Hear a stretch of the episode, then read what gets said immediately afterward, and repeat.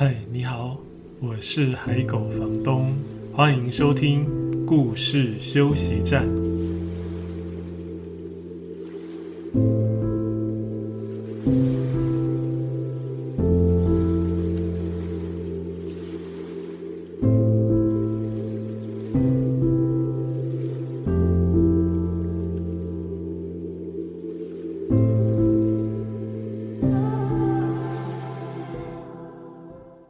现在收听的是故事休息站 Podcast 节目的第29集，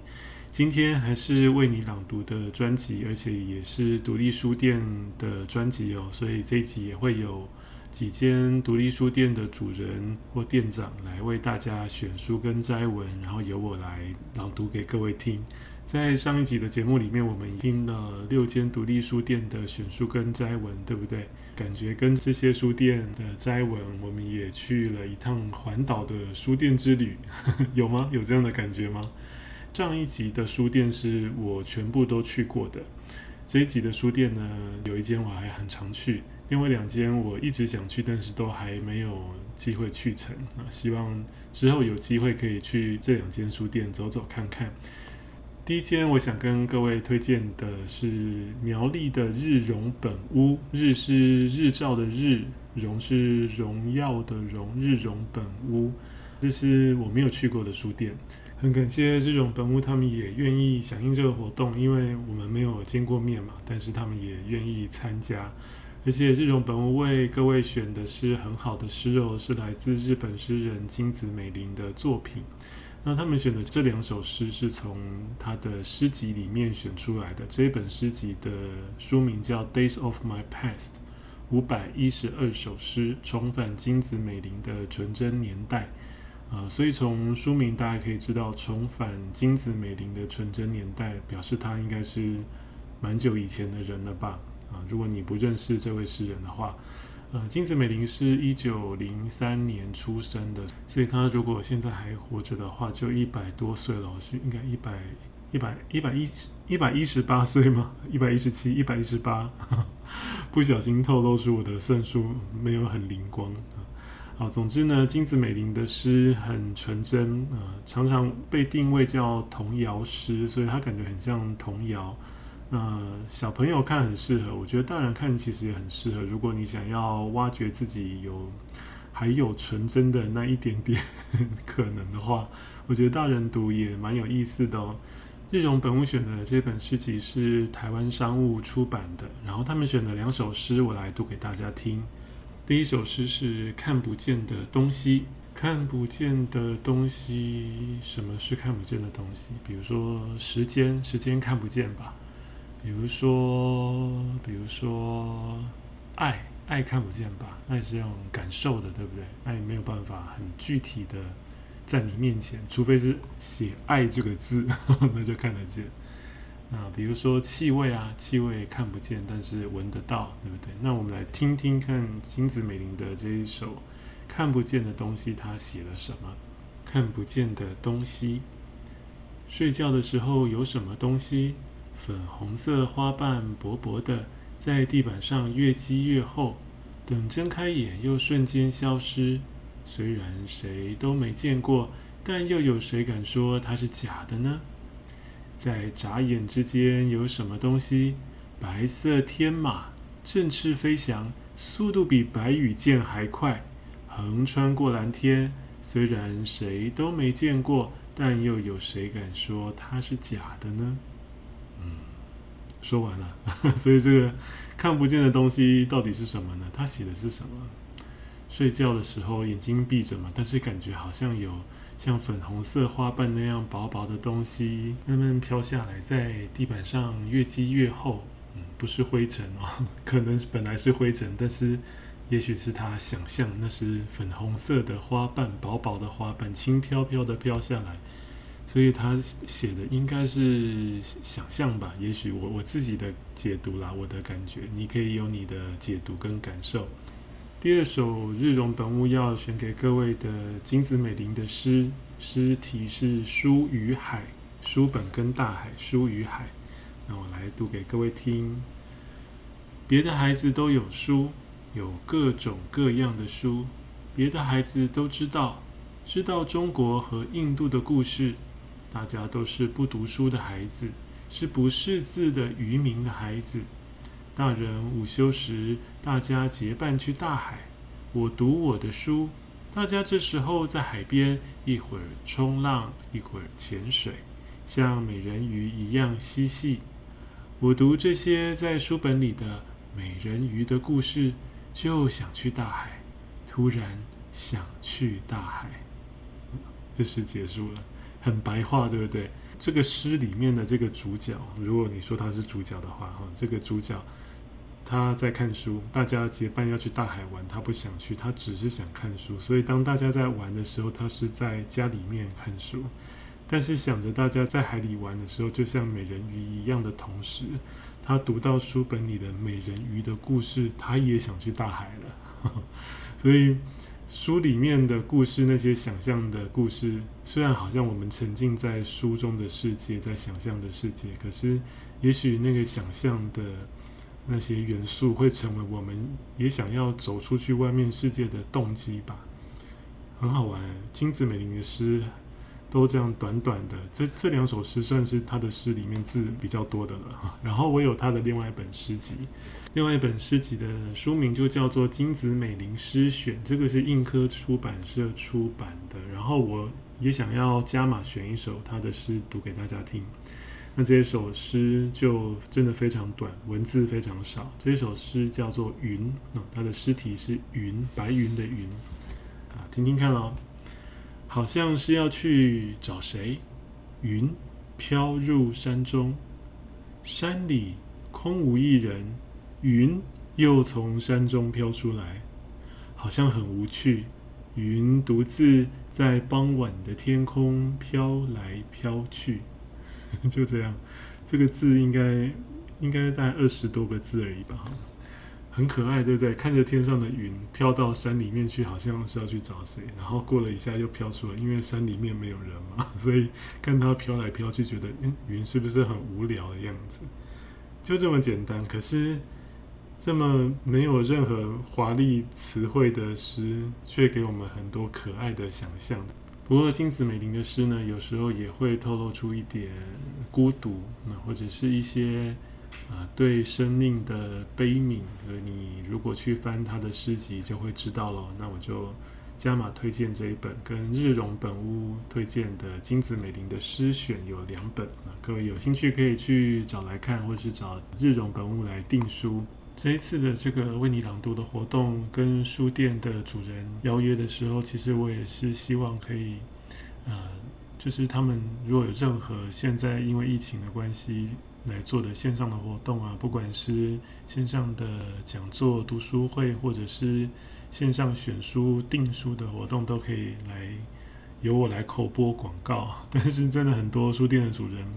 非常客气，比如说日荣本屋就没有提供，不过大家还是可以关注日荣本屋，他们的选书也很精彩哦。如果你是苗栗的在地人，在你住的地方就有一间这么好的书店可以关注。那如果看到他们的选书，你有兴趣喜欢的话，也可以去现场翻，在人少的时候，或者是跟他们订购。在日荣本屋的脸书专页上面也会常常介绍好书哦。我在想我是怎么认识，就是怎么知道日荣本屋的，应该也是他们还蛮常会介绍绘本吧，应该是这样子。所以有时候我在搜寻书店或者绘本的时候就发现了。那我刚刚去看了一下，刚好他们今天也有分享了2本绘本，就内在小孩还有当你长大的时候，这2本也是我自己非常喜欢。其中内在小孩刚好就是我翻译的，那我翻译这本书也在翻译的过程当中也一直被这本书感动。那当你长大的时候，我之后会有一篇文章来介绍它。刚好日荣本屋的店长今天介绍了这2本书嘛，然后他就有讲到说，在看绘本的时候，当然我们都知道其实绘本不见得要给小朋友看嘛，大人看也很适合，这个不是一个很新的概念。但是店长说他看到这本书的时候，内在小孩这本书还是有一种被摸摸头被理解的感觉，被安慰的感觉。所以根据我刚才最新的情报呢，其实也就是我在他们脸书上看到了，就是现在他们店里就有《内在小孩》这本书，还有《当你长大的时候》这两本绘本，在这个时期读很抚慰人心哦。那各位也可以去店里面找找看有没有金子美玲的诗集，或者请他们代订。在这些好诗、好故事、好作品里面，也可以让自己稍微静下来，听听自己内在的声音，好好照顾自己的内在小孩。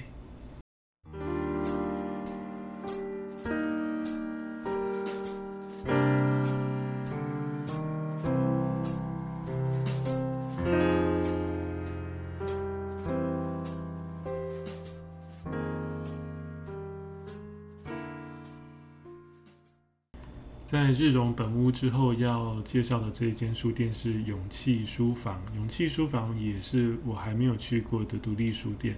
勇气书房的主人为各位选的书也是我没有看过的书，而且是我几乎本来不会去接触到的种类。所以你看独立书店有意思的地方就是他们的选书，因为每个人看书的喜好不同嘛，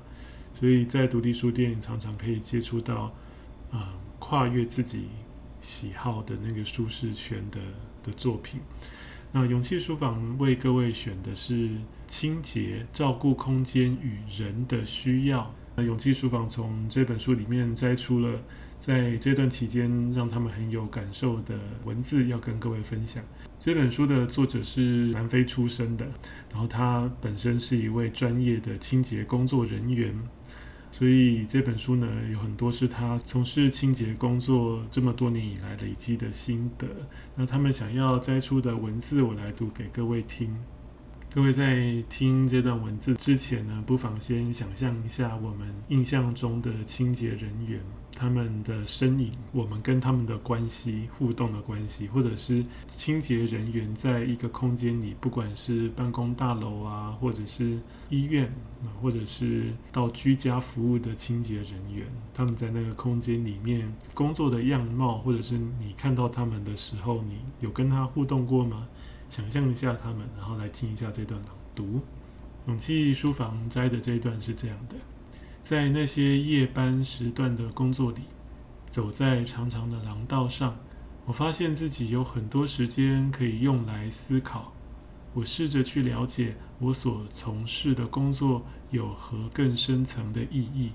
我的思绪飞扬，超越手边在做的事和动作。我也会想起之前学过或听过的事情，但是现在他们看来有了全然不同的意义。我自问，这是我接下来几年想要继续做的事吗？我愿意收拾陌生人造成的脏乱，清扫别人的灰尘，不在意他们的冷漠，只为了得到服务合约吗？我在打扫时琢磨着三个问题：我要如何面对来自他人的冷漠、缺乏尊重和缺乏对环境的承诺？空间状态对人们有什么影响？透过我照顾空间的作为，可以为环境带来怎么样的变化？这是勇气书房为各位选的一个在深夜工作的清洁人员，他想了好多事情啊。然后在安静的时候工作，没有人的空间里面工作的时候，真的思绪会纷飞，对不对？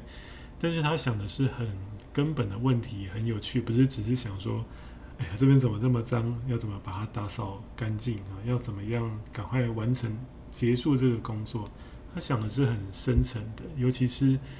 刚刚请各位想一下我们生活当中可能遇过的清洁人员，我们跟他们的关系可能都是不太有交集的，对不对？所以你看他想的是他要怎么样在他的工作当中去面对他来自他人的冷漠，而且常常是缺乏尊重。他也会去思考他的工作怎么样透过他的工作可以让环境产生变化。我相信这个变化不只是经过他的打扫让环境从脏乱变成干净整洁而已，一定还有更深层的改变，更大的环境，透过他的工作让人们对于环境有不同的看待的眼光。勇气书房的主人选了这段文字之后呢，他也在想，其实这一些提问就是刚才这个清洁人员这个作者打扫的时候他反思的这些问题，其实不只是可以套用在清洁人员的身上，在各种不同的角色或者是职业类别的人的身上，其实也可以去思考这些问题。那他自己身为一家小书店的经营者，他也有在思考这些问题。勇气书房在疫情期间他们推出的一个我觉得很有创意的专案，不只是书，也跟民生物资结合，不是蔬菜箱。现在有很多餐厅都会提供外送餐点、外带餐点，或者是蔬菜箱、蔬果箱，或者是食材箱，对不对？因为现在他们的食材贩售的机会很少，但是勇气书房他们想的是结合书还有民生物资。这个民生物资很有意思哦，都跟刚才那本书很有关系，清洁清扫。这个专案叫做宅在家安心防疫包。他们会有适合的选书，然后民生物资是什么呢？我刚刚上去看一下勇气书房的这个专案，它里面可能可以结合家事皂，环保的家事皂，或者是植物染的万用头巾，打扫的时候可以用得上吧。然后还有一个看起来很有趣的东西，也叫康朗扫帚，它是海藻，就是一种棕榈科的植物的叶子做成的，有小一点的可以当成吊饰，有辟邪的功能，大一点点的呢，可以拿来清扫桌面的灰尘或者是电脑键盘的灰尘，看起来很有意思哦。如果跟刚才那本书结合起来，就变成防疫包，而且是结合书跟清洁用品的防疫包，是不是很有创意？他们的这个选物的合作对象也是嘉义，勇气书房在嘉义，也是嘉义文创园区里面的工作者。这么有创意的专案，是不是很值得各位关注呢？有兴趣的朋友可以点进去勇气书房的脸书专页，你会看到更详细的介绍，然后也会看到照片。我刚才讲的可能形容的不够清楚，看照片你就一目了然了。这是嘉义的勇气书房的选书选文，还有他们很有创意的宅在家防疫包专案。另外我自己在查这一本书的资料的时候，我看到有另外一段在同样这本书里面出来的摘文，我想要读给各位听，因为这段摘文我觉得很有故事感，也是支持他做这件工作的一个很重要的来自故事的力量。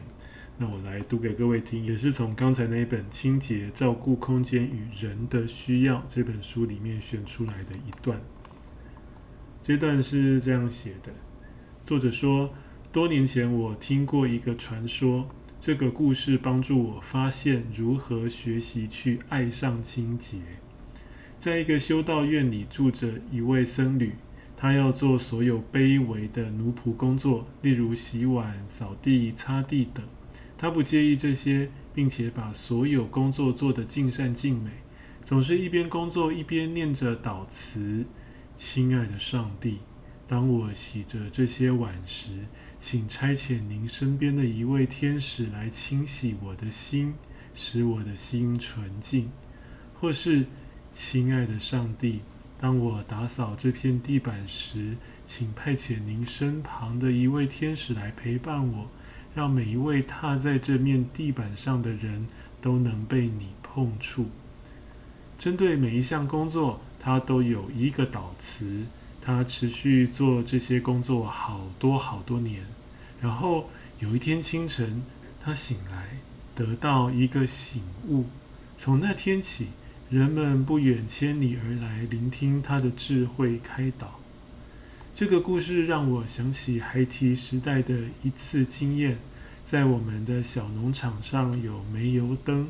若没有每天清理灯罩的玻璃，火焰的光芒就没有办法透出光亮。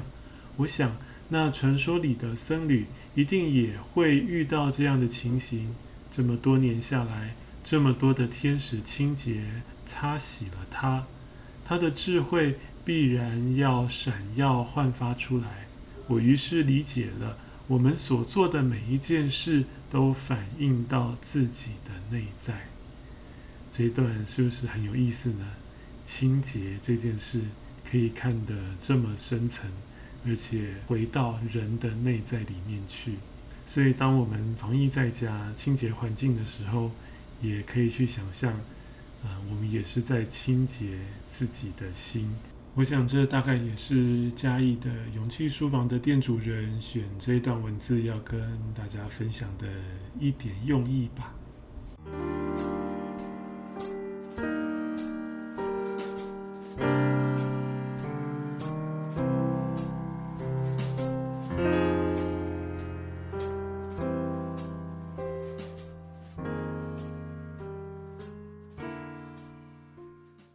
在这一集第3家有参与选文跟读者分享的书店是小兔子书房。小兔子书房是在桃园中立的独立书店，也是我很常去，算是非常常去的独立书店。因为跟店主人渐渐比较熟，我们也都很喜欢绘本，那他也是儿童文学的研究者，所以还蛮常有演讲啊，或者是读书会在小兔子书房那边举办。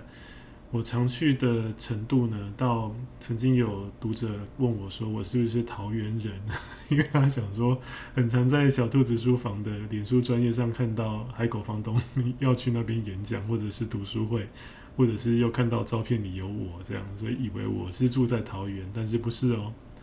小兔子书房是一间以绘本还有青少年儿童读物为主要选书的书店，也会有一些大人的书，尤其小兔子书房有一群有母亲身份的读者，所以他们在选书上也很常会有女性的观点、母亲的观点这样的很适合大人看的小说或者是专书，所以他们的选书也很有意思哦，非常的特别。小兔子书房的主人选的书呢，是星期五的没事教室，这是小麦田出版的青少年小说。老实说这本书我也有，但是我还没有读过，我还没有翻开来读。不知道各位会不会也像我这样，就是有很多书因为真的好像很好看，很想看，就一下子买了很多，但是都来不及读所以这本书就是其中的一本。我今天朗读完他选的摘文之后，我也会很想赶快来看，因为他选的这一段摘文对我来讲也很有感觉，是跟狗有关。星期五的没事教室据说是一本很温柔的书，就是一群比较边缘的孩子，他们聚在一起谈话的内容吧，彼此透过这些谈话、对话、聊天更了解彼此。在开始朗读他选的这段文字之前呢，我先讲一下，等一下各位会听到一个名字是迪亚哥，就是这一段其中的一个主角，然后另外一个名字是培利托，培利托是这个主角提亚哥他的狗的名字，所以等一下大家听到培利托你就会知道这是一只狗，这样子听起来你才会知道故事在讲什么。那培利托他是怎么样的一只狗呢？我往前翻了几页发现他有写这只狗是一只米克斯，是一只混种狗，是杜宾犬跟拉布拉多的混种狗。杜宾犬蛮凶的，很常养来看家、看工厂，对不对？然后拉布拉多犬虽然友善，但是很大只，杜宾犬也蛮大只，所以你可以想象它是一只很大，然后看起来好像有一点威严的狗。那它的狗狗过世了，这一段是在讲这个小主人提亚哥的心情。那我来朗读小兔子书房主人为大家选的这一段。提亚哥不再说话，他的眼睛里有泪水，可是他不是在哭，不完全是。后来他的眼泪掉了下来，我们没有看他，感觉盯着看或是说些什么都不对。他在他自己的世界里会到培利托的身边，他的脸靠在培利托身上，在他们两个前方的是终点线。提亚哥轻声说，我知道在我心里我们喜欢说的语言是音乐，是诗，甚至是在好热好热的夏天里吃的又冰又甜的刀削冰。可是我觉得这个地方想要让我的心碎，觉得他每天都千方百计的想让我妈感觉自己越来越渺小，就像培利托的头可以放进我的手里那么小。因为小兔子书房的主人选了这一段文字，虽然我还没看这本书，但是我就赶快恶补了一下，先看了一下这个篇章在说什么。让我比较容易了解他选了这段文字大概要表达的意思。提亚哥这个小男孩好像沉浸在他悲伤的情绪里嘛，好像在思念他的狗狗，所以其他的同学好像说什么也不是，不说什么也不是。那提亚哥在描述的时候，大家有没有注意到，他表面上好像是在说他的狗，但是在中间他有提到他的妈妈，对不对？就是那些人让他的妈妈感觉越来越渺小，这个地方的不友善。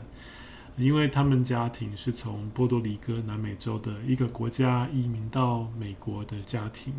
那妈妈到那边还不会说英语嘛，所以有时候在路上在聊天的时候就会讲西班牙语，可是会有一些很没有礼貌很粗鲁的在地人美国人会大吼大叫的对他妈妈说，诶，这里是美国耶，你要说英语不要说西班牙语。那因为这样让他妈妈觉得自己好像不属于这个地方，虽然他已经移民来这里，是跟他们一样都是美国的公民，可是他感觉自己是一个外来者，不是属于这片土地上的人，感觉自己很渺小。所以感觉像这段文字这个男孩是沉浸在思念他的狗的情绪里，其实他心里真正在意的是这一个国家这一个地方的人没有真正接纳他们家。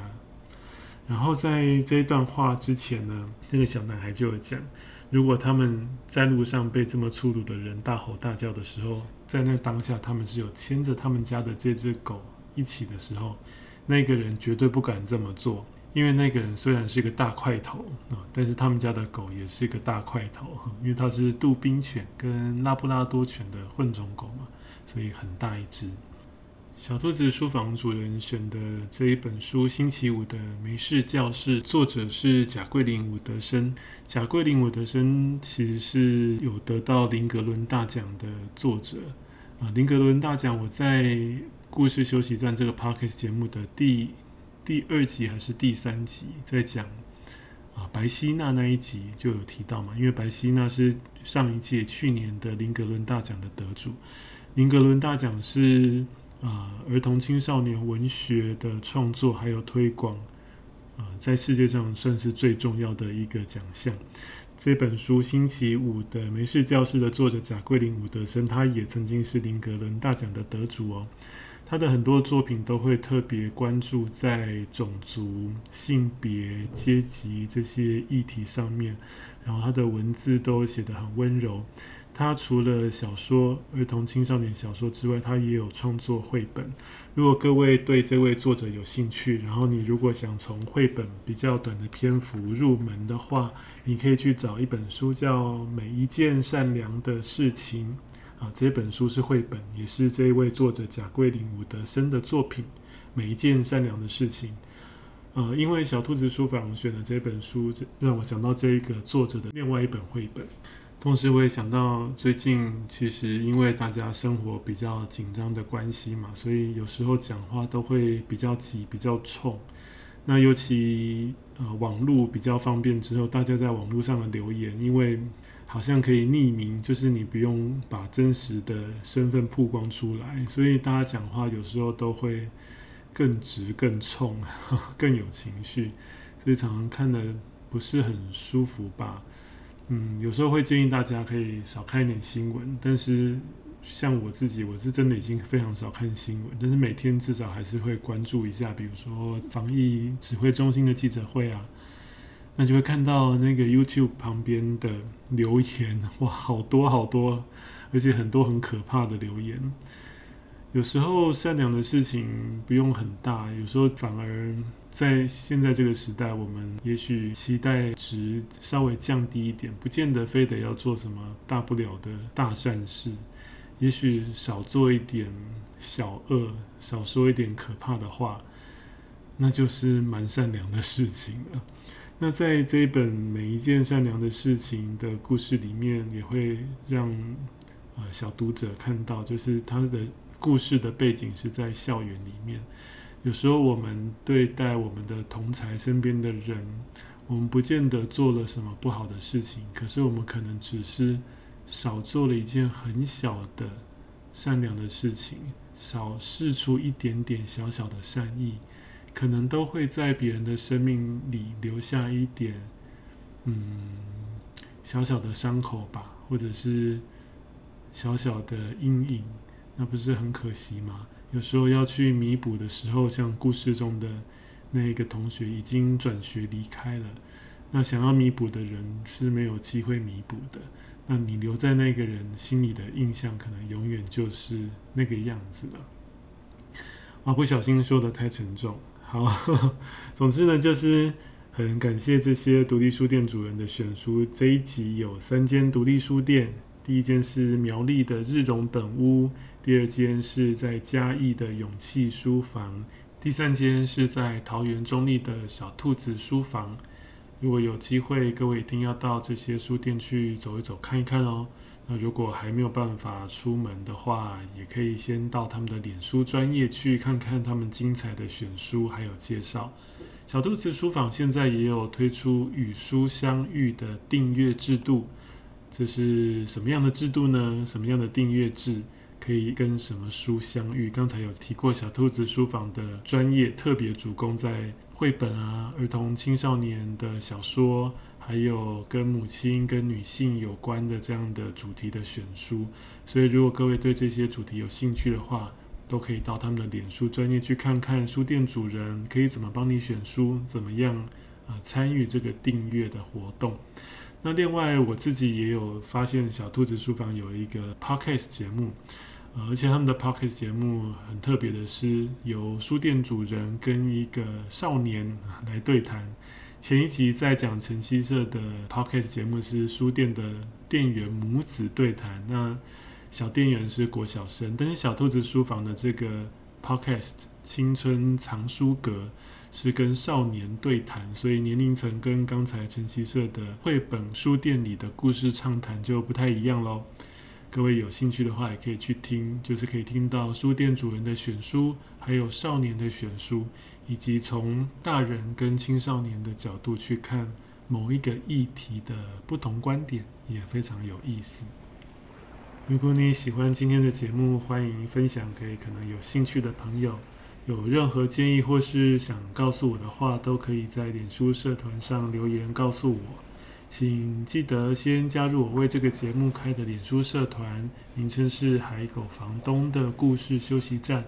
另外也欢迎追踪海狗房东的脸书专页和 Instagram， 只要输入海狗房东就可以找到。在这些版面上，我也会另外推荐分享更多好听的故事和绘本作品。